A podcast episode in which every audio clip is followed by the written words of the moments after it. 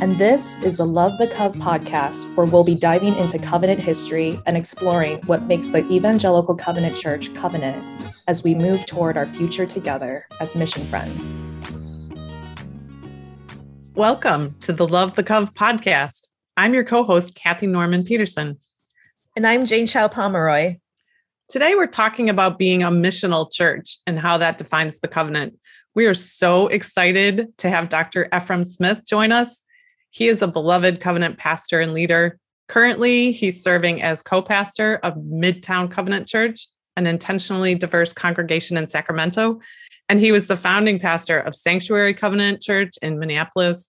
He served as superintendent of the Pacific Southwest Conference until he became president and CEO of World Impact, which is an urban mission church planting and leadership development organization. In this episode, we wanted to talk to Efrem about the covenant as a missional movement.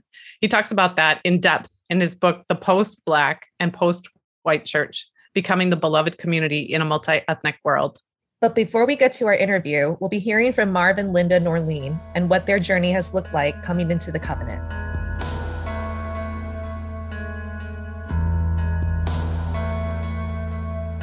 Well, we are Marv and Linda Norlien and uh, part of the joy of this is that we're co pastors and we enjoy serving the Lord together as co interim pastors, uh, currently at Prairie View Covenant Church uh, near New Richmond, Wisconsin. And um, we have recently completed, finalized the transfer of our ordination into the Covenant Church. And we just couldn't say uh, how delighted we are to be a part of the covenant. It has, it has been a home and a family for us. And uh, we love the Cov. And so um, that, that's uh, where we'd want to begin. Um, As a couple. And yeah. then let me just kind of introduce Marv because um, uh, Marv has been an intentional interim pastor for a whole bunch of different evangelical churches. And so just the last couple have been covenant. And so, and you know, we transferred, like Marv said, we transferred our ordinations to the covenant. So we were very intentional about becoming covenanters and kind of realizing that we were covenanters even before we were ordained covenant. And so, um, but why don't you tell them about me? So sure, I will. And part of the big part is Linda's a retired uh, Army chaplain, served um, 20 years, uh, over 20 years, um, and the, the last 20 years were, were active duty. And uh, she was ordained, endorsed by a again a like-minded evangelical denomination, and we were very excited. And so it was during that time that I sought God's call for my life, which led me into being intentional interim ministry, again, with a very like minded evangelical group, and um, served a number of churches, um, really in various places of the country. Uh, including the wonderful island of Hawaii, uh, actually Oahu. And yeah. we had just a great time while we were toured out there. Sidebar story. But anyway, after she retired from the Army, um, she came along uh, as I was immediately called to another interim ministry, uh, again with the denomination that I had primarily served in. And uh, she came as, you know, your supportive pastor's wife, so to speak. Let me jump in and say that when I was finishing my years in the Army, and I loved being an Army chaplain, but um, I was saying to Marv, like, I, I don't want to be on anybody's payroll. I'm I'm done working. I'm retired, so now I'm going to be retired. So I'll be I'll be a pastor's wife again, like I was years ago, but I'm not gonna I'm not gonna be employed anywhere. So off we went. Marv is serving this church, and I'm having a great time as a pastor's wife. But in my devotions one morning, the Lord just made it crystal clear. I mean, I just heard him say to me, Linda, I did not retire your call to ministry when the Army retired you from service. And so that was just so clear that I came to Marv and I said, you know what? I've been skating. I need to quit this. I need to, I need to jump in and do ministry with you. And what's exciting about that is that she, of course, uh, in that call that we served right after she retired from the Army, um, she was there. She was leading Bible studies. She did a lot of things ministry wise. but we just really sensed God was calling us to serve as co-pastors the next time we would serve. And um, so we began thinking about that. And um, and the denomination that I was that that church was a part of, and I had served quite a bit with, though they did have an active role for women, they did not ordain women to be uh, the lead pastor in churches and that sort of thing. And uh, if I say much more, people may figure out the denomination. But anyway, yeah, and we don't want to say yeah, and we don't want to say anything, I mean, I you love know, because they're like-minded yeah, and uh, have. Oh, yeah. And so we said, you know, let's think about where we could could find a home to do that. And now my my background, I, I grew up in um, again a like-minded evangelical denomination, similar roots of the covenant, but was not a covenant church that I grew up in. Though as a high school student, was active with um, parachurch youth ministry in the in the community and was very involved with with covenant friends. And uh, actually, I I played guitar in a in a student ministry ministry band out of the Covenant Church in my hometown, and it was just a lot of fun. That goes back into the early 70s, you know. But anyway, but my dad had grown up in the Covenant, and my on my dad's side of the family had come from the Covenant, so I was very familiar with the Covenant Church. Um, and, and so, meanwhile, while yeah. I had been endorsed, and of course, in order to be endorsed as an active duty or even reserve Army chaplain, you have to be ordained. And so I was ordained um, by, a, again, a lovely denomination. But um, when it came time to serve together and be able to serve smoothly and easily, we thought that it would be better to be involved in, in, with a denomination that uh, had deeper roots with women in ministry. And so that that was not the only reason and we are looking forward to sharing the reasons why we love the cov but but it was kind of an open door. If the door had not been open to women then we would have looked somewhere else. And so i knew that half of marv's family was covenant. And so and i had met some awesome Covenant Army chaplains along the way. And I took note of how supportive they were. You know, you can imagine that you bump into chaplains of every stripe in the Army, and some were not as enthusiastic as others to work with uh, females that were ordained. And but every time I bumped into a covenant chaplain, they were like, "Oh yeah, you're on the team." Yeah, and I think you'd even said at one time they said, "Well, you know, if, if you need a place where you can really be welcome to join the club you yes. can come in you know so anyway um, we, we, had that behind us all the way but I, I think there was kind of a convergence of in, of things that happened uh, mm-hmm. toward the end of that time uh, that interim time that i was at that church and uh, it had to do with um, linda starting to look around um, on the covenant website as we're thinking about this whole mm-hmm. issue of um, where we might find a home. And maybe you want to share a bit more well, about that. As soon as that was so clearly conveyed to me in my devotions that morning, we began to really earnestly seek out what would be a, a really welcoming denomination for us. And so you, you want to jump in and add something? Yeah, there's one other little key piece in that we had attended, uh, and we've been have a, an active background with the ministry called Renovare, and um, we attended a um, conference uh, kind of connected to Renovare that was out at um, Santa Barbara. At Santa Barbara and um, at Westmont um, College, and it was kind of in celebration of the ministry of Dallas Willard largely. And uh, but the the Montecito Covenant Church was right near there, and we visited there on a, a couple of things, yeah. and they used it for one of the uh, places to gather for the conference but we were there on a Sunday when they had a baptism that just really impressed us. it was an amazing spiritual experience. And so us. we loved it. And um, that was a part of it. Um, so anyway. Well, and then, and so then I just began to kind of lurk on the different um, covenant resources and just began to read and just uh, watched uh, listened to podcasts watched uh, different video clips and read all kinds of material. And then i was i think i was looking maybe at the cov companion when i bumped into this short article about this pastor who was serving as an interim pastor for the covenant in Rochester, Minnesota. He'd been the former uh, lead pastor of the Montecito Covenant Church. And they had, this was a few years back, and they'd had these mudslides that had, and so this article was about this wonderful covenant pastor whose name was Pastor Don Johnson.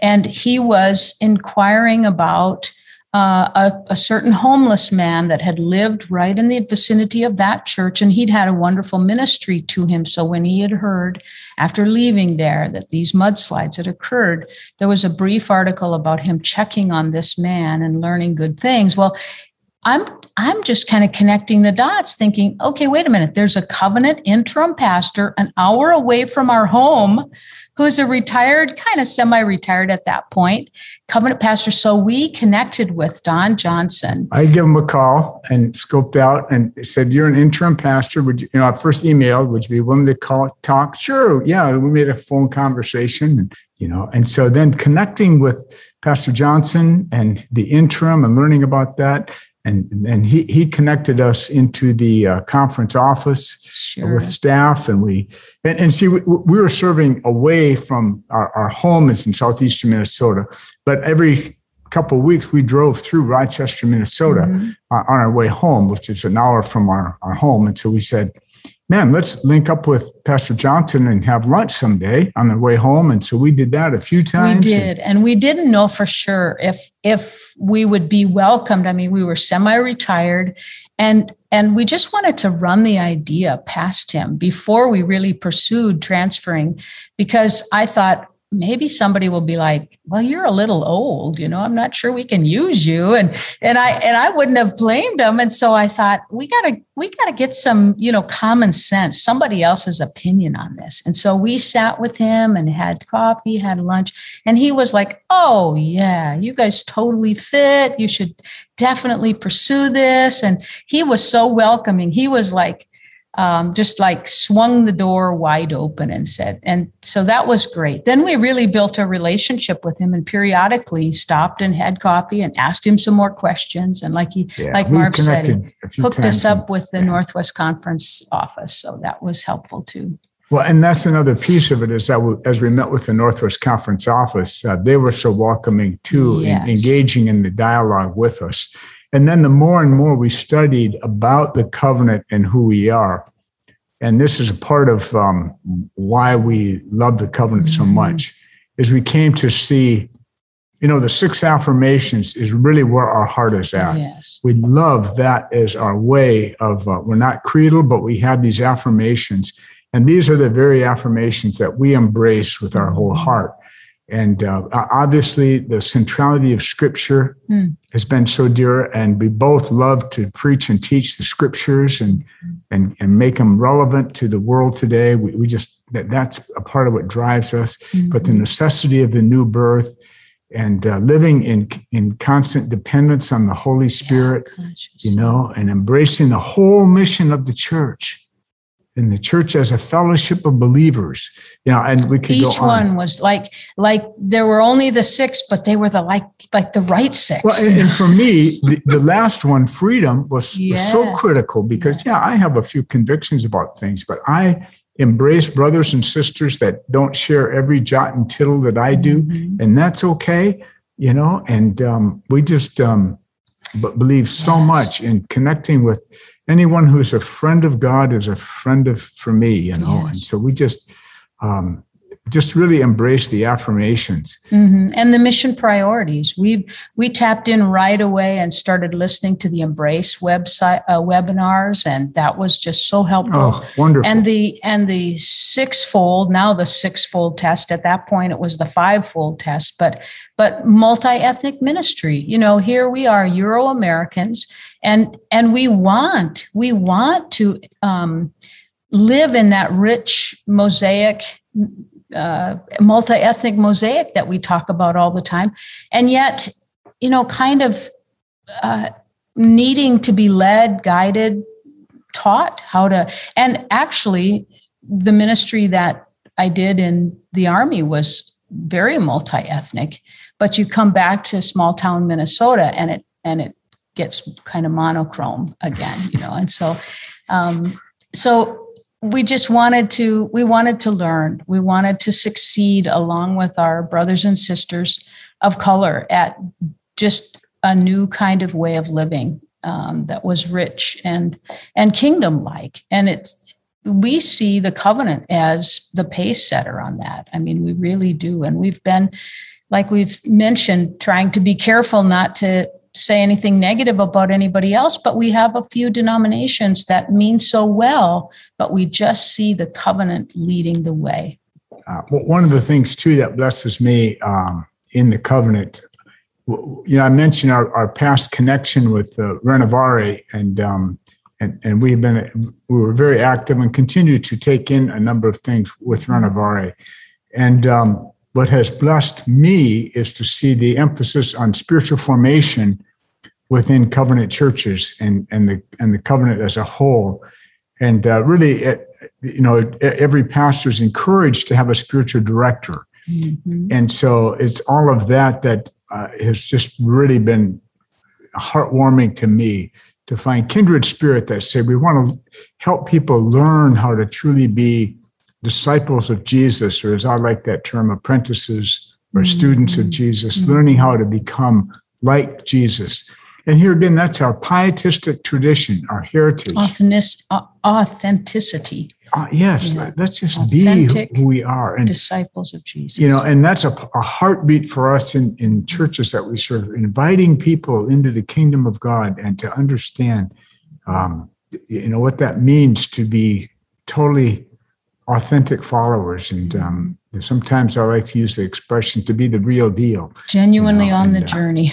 yeah, and um, I mean, you know, good in good intentions and and uh, uh, no, you know, like Dallas Willard, the author, said, uh, you don't have to worry about perfection for quite a while. so we love the wow. covenant. It's great to be a part of the family.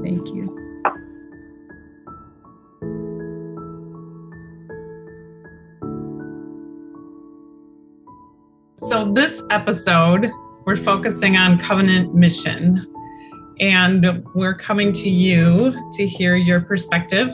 Um, so, part of how we identify ourselves has always been to talk about ourselves as a missional movement, right? We're mission friends. We've that's part of our DNA. But can you unpack for us from your perspective, like what does that mean? What are what are we talking about when we say that?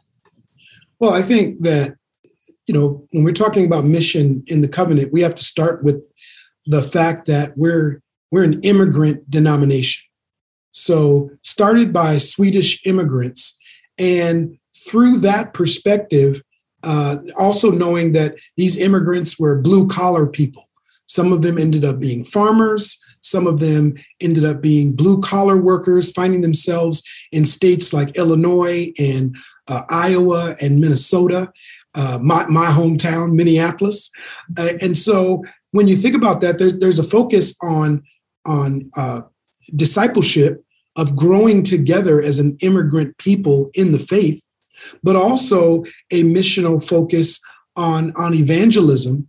Uh, what does it mean as others make their way uh, to the United States and find themselves amongst Swedish friends what, what does that mean for them to come to know Christ and to be welcomed into friendship, into fellowship? But then there was also the actual meeting of needs.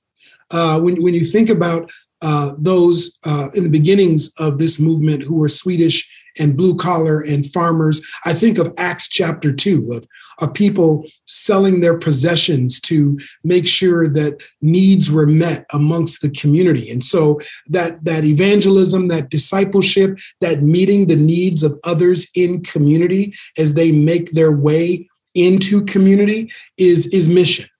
Uh, but then I think about as the the covenant became more uh, diverse as the covenant became multi-ethnic mission is is even giving us a more robust understanding of the great commission of making disciples of all nations as all nations are among us as all nations become a part of our family and so when i think of mission in the covenant i think of evangelism and discipleship I think of meeting needs. I think of that immigrant past, uh, that past of, of being mindful of the most vulnerable among us, living itself out in an ever increasing multicultural, multi ethnic covenant church.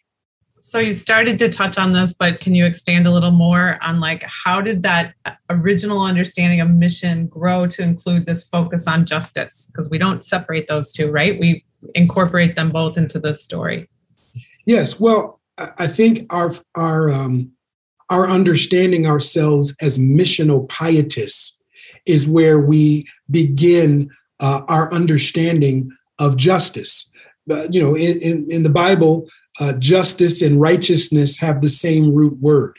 So our pietistic uh, history, heritage, if, if we're truly going to be a righteous people, which is only possible in Christ Jesus through through the grace and love of God shown, not because of God's wrath that leads to the cross, because of God's love that mm-hmm. leads to the cross and resurrection. So that pietism, that, that focus on an intimate relationship with God, out of the overflow of intimacy with God, a life of holiness and righteousness that comes out of the overflow of that grace and love.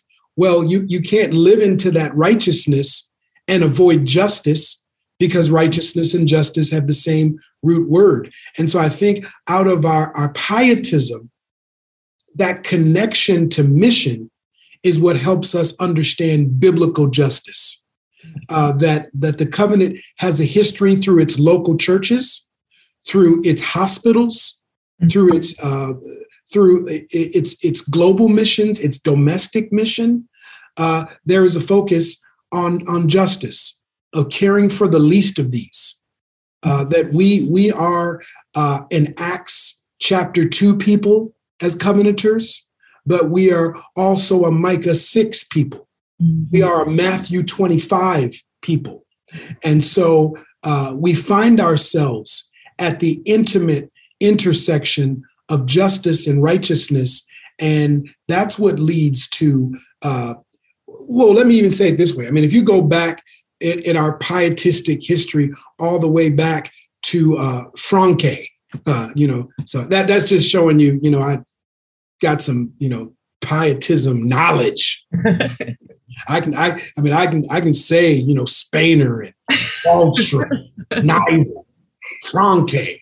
I do those name drops. Yeah, pietism name dropping.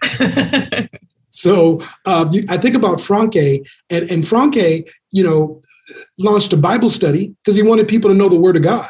He wanted people to come to Christ. But then he realized that there were some issues in the public school system of his day. That how could people really study the Bible, understand God's word? And there were disparities uh, in the education system where people in his proximity uh, couldn't read. Uh, they, they, were they were coming from poor educational circumstances. So he combined education reform with Bible study, mm-hmm. mission, and justice mm. pietism, righteousness, and justice combined. That that as as we uh, are committed to evangelism and discipleship, wherever God leads us, mm. if that leads us to places of the vulnerable, the marginalized, the outcast, then our pietism becomes a missional pietism at the intersection of righteousness and justice. Mm. So one thing that I've really appreciated about pietism as I'm learning more about it is right, like it, it is just about what's happening within me, but then to like to act out in love. Um, but and I remember from your book, you know, you do talk about individualism, um, and and just I think part of the struggle that I've been experiencing is how to really live into community, into mission, like authentically and not in a performative way with like short term actions. Like, does that make sense? Yes, yes. That yeah. ultimately mission has to be who we are, not simply what we do. It, yeah. it has to be our ethos, not just our, our strategies or our initiatives. What, what does it mean mm. uh, for us to embody the good news of Jesus Christ by being missional and not simply doing missions. Because if you just think of doing missions, that could just mean, uh, you know, taking your youth group on a weekend to an impoverished community. Nothing wrong yep. with that. Or it could mean seven days in a in a quote unquote third world country. Nothing wrong with that. But um, mm-hmm. mission for us, I think, it, again, going back to the roots of the covenant, being an immigrant denomination. Uh, being a people that were growing in God's word together, but they were also finding their way. They they were uh, finding their footing. They they were finding uh, their way from an immigrant identity to uh, identity in the United States of America. Right. Um, so what we can't do is lose the spirit of that because over time some of these Swedish immigrants became wealthy people. They did find wow. They became business owners. They became doctors. They became dentists. They became school principals. They became homeowners. They developed net worth, and and so they went from an uh, an immigrant Swedish people uh, not not even seen uh, in the in the major categories of because when we think of like you know immigrants, I mean we think about those from from England, we think about uh, mm-hmm. you know you know Italians, we we think about uh, Polish people, we think about expressions of Jewish people finding their way, but I mean who thinks about the Swedish people? making their right. way states right. right so almost the invisible immigrants and so if if we in the blessing of the privilege that those original covenanters received if we lose a sense of heritage we won't know how to live in community with other people with a marginalized heritage or those that are still the, the objects of marginalization today. Mm. So we're, we're able to walk alongside uh, those that have a past, a heritage of enslavement, those that have a heritage of, of borderline genocide of their entire people. Uh, we, we can better walk alongside one another as brothers and sisters as a multi ethnic, Christ centered covenant movement today if we don't lose our sense of the heritage of the invisible immigrants the in your book the post black and post white church can you define the covenant as post white and i'm wondering if you could tell us a little bit unpack those terms and how how you meant them and how you're thinking about them. And then why do you define the covenant that way? I, I think that's yes. kind of where we're going in this conversation right? So one that definition is based on the book united by faith where a group of christian sociologists um, basically defined the multicultural church, the multiracial church, as one where the dominant group is 80% or less. Now that's a generous, you know, measurement because, you know, if I walked into a church and it was 80% black, I'd probably say that's a black church. If I walked into a church and it was 80% Taiwanese, I would say that's a Taiwanese church.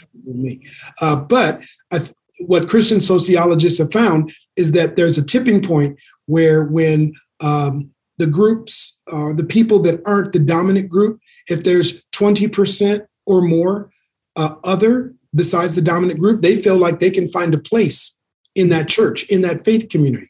They can find voice, they can find their way. So by using uh, that measurement from that book, when, when you look at the landscape of local churches in the covenant, the covenant has has gone beyond the 30 uh, has has over 30% of our churches are non-anglo uh, multi-ethnic or ethnic specific so using that measurement you you could say we are a multi-ethnic uh, denomination we also have a measurement tool that we could probably strengthen in terms of well how do you actually develop data out of this. But you know, we have what, what we've come to know as the six-fold test for multi-ethnic, uh, you know, uh, ministry.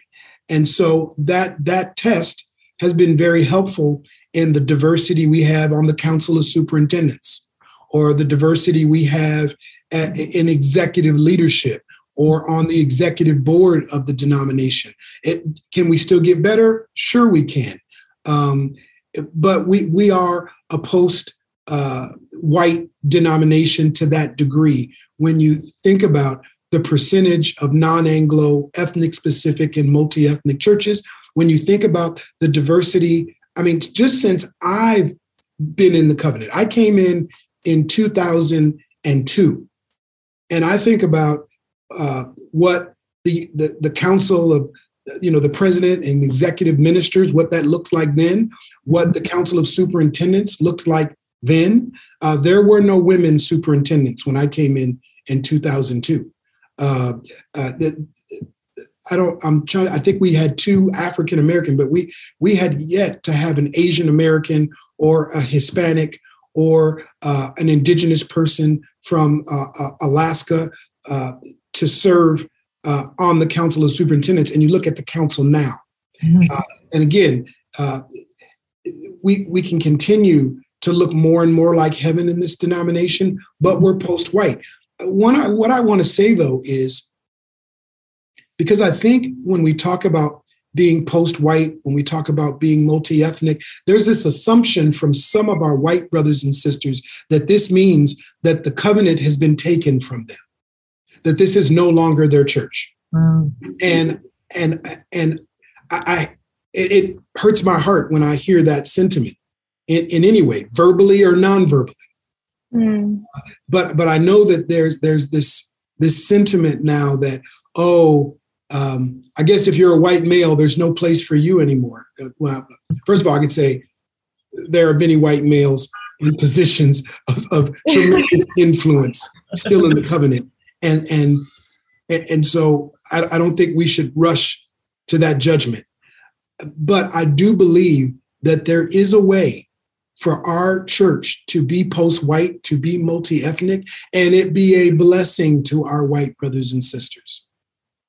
That that I would hope that uh, those Swedish immigrants that formed this movement as part of the cloud of witnesses looking at us today would be proud that what they started looks more and more like they where they live right now. They're like, oh my goodness. Mm. We thought we there was a day in the covenant where you couldn't experience this kind of diversity till you got to heaven and look at it. They're they're a sneak preview of it now. Mm. So so that that's kind of my thoughts on the covenant as a post-white denomination or movement. I do confess that I find myself hesitant to call the ECC a post white denomination um, based on my experiences. But at the same time, I'm really, I really appreciate what you're bringing up today and how you're framing this. What, what do you feel like that is the, that God is inviting us into as a pietistic missional movement today? Yes. Well, I think the covenant is better positioned than many evangelical denominations to be a missional transformative movement in a mission field domestically that is ever increasingly diverse yet deeply divided. Um, 2020 showed us that though we've made progress, we are not as far along as we thought. I mean, when when uh, Barack Obama became president, there was all this talk about being a post-racial nation now and a, mm. a post-racial reality, like as if um, every racial disparity, racial dilemma, racial problem was was suddenly magically erased by the election of Barack Obama. And then we found out uh, in 2020, if not before that, that that was not the case. That there was deep racial division, there was racial angst, racial anger, uh, racial unrest, and and and so uh, what what we found was uh, elections in our in our government alone won't solve these issues. Uh, but what a pandemic did was expose uh, these issues where, where we really are. And so, in some ways, evangelicalism, you could argue broadly, was not prepared to missionally engage for life transformation, for uh, spiritual maturity, greater disciple making, and a greater understanding of biblical justice. Evangelicalism wasn't as prepared as maybe we thought it was. Now, some of us knew it wasn't prepared. okay, we, we knew that was the case, but there were others that that thought, man, we've we've had we've read and listened to John Perkins and Brenda Salter McNeil and Soong-Chan Rah and William Pannell. And I mean, we could go on. I mean, we look at all the great multi-ethnic diversity reconciliation leaders that have come out of the covenant. Oh my gosh, Cecilia Williams and Debbie Blue. And I mean, Gary Walter and Harold Spooner wrote the sixfold test. My goodness. Uh, I mean, Eugene Cho came out of the covenant, is now leading bread for the world. Oh my goodness. Look at us. Uh, and, and yet uh, we realized that, that we weren't as prepared to rise to the occasion and bring the kingdom of God to bear on George Floyd, mm. to bring the kingdom of God to bear uh, on an attempted insurrection, mm. to, to bring the kingdom of God to bear on violent protests, to bring the kingdom of God to bear on um, horrific images at the borders. Uh, to bring the kingdom of God to bear. Now, there are ways in which there's no question the evangelical covenant church is bringing the kingdom of God to bear on some, some tremendous issues. But I, I'm saying this to say evangelicalism as a whole, there were far too many evangelical churches that had no idea what to say after the George Floyd video came out. No idea what to say stumbled their way through or made a two paragraph statement and then they were done, or they made no statement at all. Um, now there's segments of evangelicalism where you can't say justice anymore. Like justice is no longer a biblical word. It's I guess it's a word now that some say originated in the um, critical theory ideology of Germany and so and and and critical race theory. And and and, and so now you can't even say justice because justice even though it's mentioned thousands and thousands and thousands of times in scripture i mean it's right there. Thousands and that justice justice justice. I mean it's like i don't know what's said more in the bible justice or jesus? I don't know. But but justice is mentioned a lot. And, and so i believe the evangelical covenant church is the best positioned denomination. I know I'm biased. The best position, if there's any expression of evangelicalism that is going to have a priestly and prophetic word, that is going to bring the love, the grace, the peace, the justice, the truth, the empowerment of Christ into the social dilemmas that we see, not solve them all, but bring a preview of what does it look like when the blessedness of God invades the brokenness of our nation. Mm. I mean, I'm going, shouldn't mm. it be the covenant? Mm. Shouldn't it be a denomination that already made its decision about the empowerment of women? Mm. Yeah. Shouldn't it be a, a, denomination that, that in the in the in the late 60s to the mid 80s already made a decision about being a diverse denomination? Mm-hmm. Shouldn't it be a place that created a department called Love, Mercy, Do Justice? Mm. Get on, I, I, get on the websites of the top seven evangelical denominations in the United States of America and see if they have a department called Love, Mercy, Do Justice. Mm. Evangelical, I'm talking about. Yeah, yeah. now, it, but my sister Jane, I I resonate with you. Uh, you know, Kathy, talking to two sisters right now, I, I would deeply resonate with you if you would say, yeah, that sounds great, Efrem, but I still at times sit in rooms and I feel like the invisible immigrant. Yep. Yes. You know, you know, I, I, I feel like I'm all the way back in the 1800s in the beginning of this denomination, trying to find my footing in my way. I would go, that is true too. That that is that is the the tension, that is the rub right now in the covenant. The tension between who we are and who we can be. And we can't just rest in, well, we're more diverse than most. We ordain mm. women in most evangelical denominations. I mean, we, we can't yeah. um, we, we have to keep pressing towards the mark, pressing towards the goal. And if we do that, man, there are great days uh, ahead for the covenant. Amen. Mm. That's so good. Thank you, Efrem. You were talking about justice earlier, and uh, what I've been hearing, um, not just only within the ECC, but also amongst other evangelical churches. Why are we allowing secularism to define our conversation when we should be leading with biblical conversations? Sure, sure. What what I say to people when they say that, I go, don't blame that on this generation.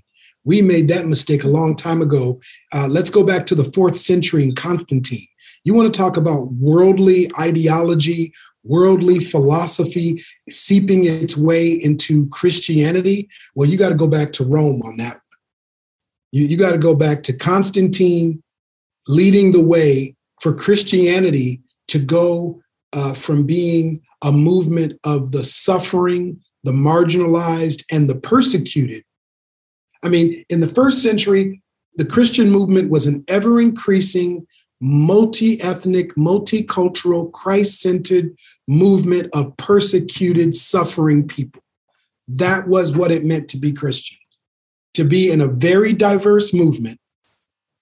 But on any given day, you could be arrested, flogged, beheaded, crucified, crucified upside down, stoned to death.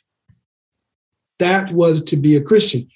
Fourth century makes way for it to change. All of a sudden, Christianity goes from uh, being mostly expressed from the bottom up, like it was through Jesus. Rode, rode a donkey, not a chariot. The carpenter's son came from came from the hood. They're like, what good comes out of that neighborhood? No kings coming from there. So, like, you know, so it's an upside down kingdom. But then through Constantine, all of a sudden, the kingdom the, and the empire become intermixed. So all of a sudden, Jesus and angels and biblical characters start looking more like the Roman Empire than they do the Bible. Mm-hmm. And so I, I, it surprises me a little bit that there are people that think, oh, it was like after Trayvon Martin, all of a sudden, Black and Brown people started bringing secularism into Christianity. No, you can't blame that on us. That that that innovation happened a long, long time ago. Or if you're going to say that, so like if you're going to say, which is a great argument, you if you want to argue, you know what, Black Lives Matter, the organization, to bring that into the body of Christ is to bring a form of secularism into the body of Christ. Well, then we also got to say that to bring the Republican Party into Christianity is to bring secularism, to, to bring patriotism in, to bring an American flag into your sanctuary. Mm-hmm. To, to, to bring the Democratic Party into your church would be mm-hmm. that. To, to call Resurrection Sunday Easter is to bring a form of and I hope I'm not in trouble for saying this, but like Easter's not in the Bible. Like, resurrection is in the Bible. Jesus rose from the grave early Sunday morning is in the Bible. You could you could argue that. But like Easter, like that was like a pagan goddess last time I checked. and this is why we're talking about history on this podcast. So, so I do that very well. I'm just saying we we all have to wrestle with how we have not done as well of a job as we thought being in the world and not of it. Hmm. That that the failure of the body of Christ to be both in the world and of the world, that should call us all to repentance. Mm-hmm. Good word. You know, good word. And and definitely we should revisit what does it mean for socially transforming movements to come out of the church again. Mm. That'd be a great conversation. Where will the next Mother Teresa come from? Where will the next Dr. Martin Luther King come from? Where will the next uh, Dolores Huerta come from? Where will the next Cesar Chavez come from? Where, where will the next? Wouldn't it be better if they came out of the church? Yes, it would be better. yes. Yes. So, so we shouldn't be beating up Black Lives Matter. We should be asking ourselves what happened that those in Black Lives Matter didn't grow up in the church like I did. What happened? That's the question we should be wrestling with. Mm. If we're concerned about secularism seeping into the church, we should be asking ourselves do we need a more robust evangelistic effort so that we're invading the world uh, more powerfully than the world is invading us? I know this is not the subject we were supposed to be talking no, this is so good though. I just want to say I, my hope would be that the reality of us growing as a multi ethnic movement would not lead us to believe that we've abandoned our true heritage. Mm-hmm. Our, our diversity should not separate us from our belief in the necessity of new birth, mm-hmm. our belief in the centrality and authority of Scripture, our belief yes. in the power of dependency on the Holy Spirit, our belief in mm-hmm. freedom in Christ, uh, our, our belief uh, in the you know the fellowship of believers, our belief in uh, mission domestically and globally, that um, we can still live out the affirmations of this movement, uh, and our diversity will only strengthen our ability to embody those affirmations, uh, not compromise them if we truly understand the blessing of this movement looking like heaven. Thank you, friends, for joining us for the Love the Cov podcast. We'll be posting new episodes every other week. If you're interested in sharing your story on when you felt like you were covenant, send us an email at lovethecov at covchurch.org. Bye.